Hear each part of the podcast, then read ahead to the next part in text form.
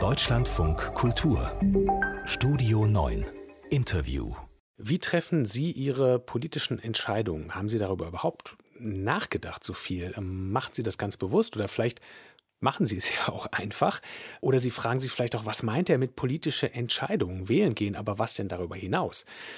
Eine Studie, ein Report genau darüber ähm, ist ab heute zu lesen. Da geht es ausführlich darum, unser politisches Verhalten zu verstehen. Was das genau heißt und was da drin steckt, das kann uns Mario Scharfbillig erklären. Er arbeitet für die gemeinsame Forschungsstelle der Europäischen Kommission an diesem Report beteiligt. Hallo, guten Tag.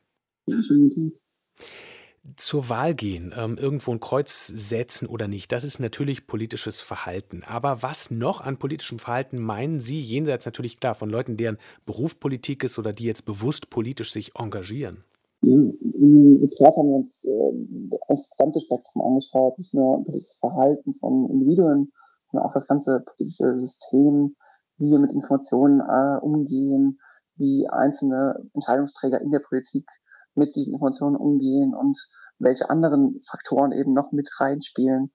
Äh, und das ist eben viel breiter als nur wählen gehen oder seine Meinung zu teilen. Mhm. Also das äh, gesamte System im Prinzip, alles, was damit zusammenhängt. Ähm, ich habe das Unbewusste angesprochen. Man denkt im Zweifel ja vielleicht ähm, gar nicht über politisches Verhalten immer nach. Ähm, jetzt ist eines Ihrer Ergebnisse, habe ich gelesen, wir müssen mehr nachdenken, wie wir denken. Was meinen Sie damit genau? Ja, das, in dem Sinne sehen wir ganz oft äh, in der westlichen Welt generell, äh, auch in Deutschland, dass ähm, so ein bisschen die Vorstellung vorherrscht, dass wir alle rational handeln müssten und rational handeln. Und wir wissen natürlich aus den ganzen äh, wissenschaftlichen Erkenntnissen, dass das nicht der Fall ist. Das führt aber dazu, dass wir, wenn jemand anders als wir politisch denkt äh, und handelt, eher diese Person ein, ja, einschätzen, als dass sie entweder dumm ist, weil sie eben die Sachen nicht versteht, oder, wenn sie es versteht, dann muss sie entweder muss sie bösartig sein, weil sie ja offensichtlich zu anderen Schlussfolgerungen gekommen ist als wir und dementsprechend ja, anders sein muss. Und wir zeigen ganz klar, das ist nicht der Fall. Das sollten wir ablegen und ähm, ja, unsere Emotionen, unsere Wertevorstellungen und unsere Identität, die eben durchaus unterschiedlich sind von Person zu Person, haben alle mit einen Effekt darauf, wie wir am Ende mit denselben Informationen umgehen. Mhm. Also politisch in die andere Person hineindenken, häufiger?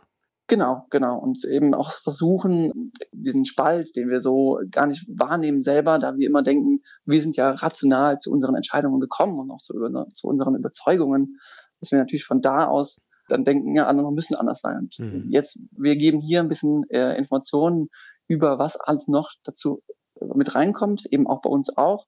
Und wenn wir das verstehen, können wir dann eben auch verstehen, dass andere mit ja, an, anders denken. Aber genau. Da geht es schon so ein bisschen um die Frage der Vernunft. Ähm, da geht es viel bei Ihnen drum, so wie ich das gelesen habe.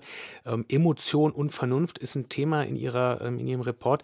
Äh, es gibt ja durchaus so Sätze wie, diese oder jene Idee von einer Partei, die trage ich eigentlich nicht, aber jetzt schlägt mein Herz halt da. Äh, mein Gefühl sagt mir, komm, bleib dabei, wähl die wieder. So, jetzt ist eines ihrer Ergebnisse, dass wir das gar nicht so richtig ähm, gut trennen können, emotionales ähm, und vernünftiges. Was heißt denn das dann für die, die Politik machen? Ja, zuallererst haben Sie vollkommen recht. Wir, wir können Emotionen von Vernunft nicht trennen, auch wenn wir das äh, gerne möchten und uns gerne einreden. Äh, Emotionen sp spielen einen unglaublich wichtigen Teil in unserer ja, Informationsverarbeitung, aber auch in unserer Entscheidungsfindung. Und äh, wenn wir das in der Wissenschaft das genau anschauen, wissen wir sogar oder sehen wir, ähm, dass wir ohne Emotionen gar nicht bereit wären und gar nicht in der Lage wären, Entscheidungen zu treffen, weil sie uns überhaupt erst befähigen, aus all den Informationen, die uns zur Verfügung stehen, aus all den Reizen, die auf uns einprasseln, auszuwählen, was überhaupt relevant ist für uns. Und das ist natürlich für, für Politiker sehr, sehr wichtig. Wir sehen Vorläu oder hauptsächlich die Negativbeispiele in den Medien, äh, die dann berichtet werden, wie gewisse Politiker natürlich dies, diese Emotionen auch manipulieren dahingehend. Aber es ist eben auch auf der positiven Seite sehr wichtig zu sehen, dass wir Emotionen, beispielsweise auch wie Einsamkeit, die ja jetzt in der Pandemie sehr wichtig geworden ist, viel mehr in den Vordergrund rücken und wahrnehmen und ja, in, in den Mittelpunkt der Entscheidungen treffen, äh, mhm. Entscheidungen rücken.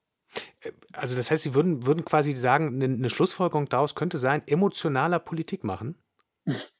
Das würde ich so äh, nicht sagen, nein.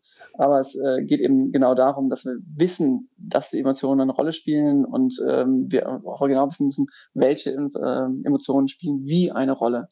Und hier gibt es durchaus viele Aspekte der Emotionen, die wir ja, ähm, angehen können. Äh, Stress, Einsamkeit, äh, aber auch ja, Zufriedenheit, die ja auch im Prinzip die Grundlage für äh, das Zusammenleben äh, untereinander ist. Und wenn wir darauf eingehen, dann können wir auch bessere Politik machen, die die Leute auch mehr mitnimmt und, mhm. und äh, dahin bringt, wo sie hin sollen. Emotion und Politik ist ein Bereich, ein anderer ist ähm, auch Wissenschaft und Politik. Das ist ja mhm. gerade jetzt irgendwie in der Corona-Zeit ein Riesending gewesen natürlich. Da gab es unglaublich viele Meinungen. Die einen, die sagen zu viel Wissenschaftler, die anderen sagen die falschen Wissenschaftler, manche, die sich auch freuen und sagen, aha, Politik hört endlich mal ähm, auf Wissenschaft. Was ist das, was Sie da irgendwie ähm, herausgefunden haben? Wie funktionieren Politik und Wissenschaft miteinander oder wie sollten sie es? Ja, das ist grundsätzlich durchaus ein, ein sehr komplexes Thema. Äh, wir haben auch da häufig hören wir das Schlagwort der evidenzbasierten äh, Politik, äh, wo gerade aus der Wissenschaft natürlich gerne äh, gesagt wird, ja, wir müssen alle Entscheidungen äh, in der Politik müssen auf Basis von äh, Wissenschaft getroffen werden. Aber was wir auch ganz klar sagen, es muss evidenzinformierte Politik sein.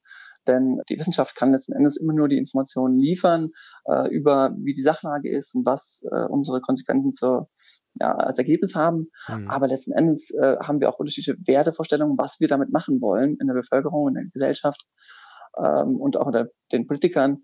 Und deswegen muss dann der Lösungsvorgang darüber politisch sein. Das mhm. kann gar nicht anders sein unser politisches Verhalten verstehen. Damit hat sich äh, die Europäische Kommission und verschiedene Forschungsstellen beschäftigt. Mario Schafbillig von der gemeinsamen Forschungsstelle der EU-Kommission war dabei. Danke Ihnen.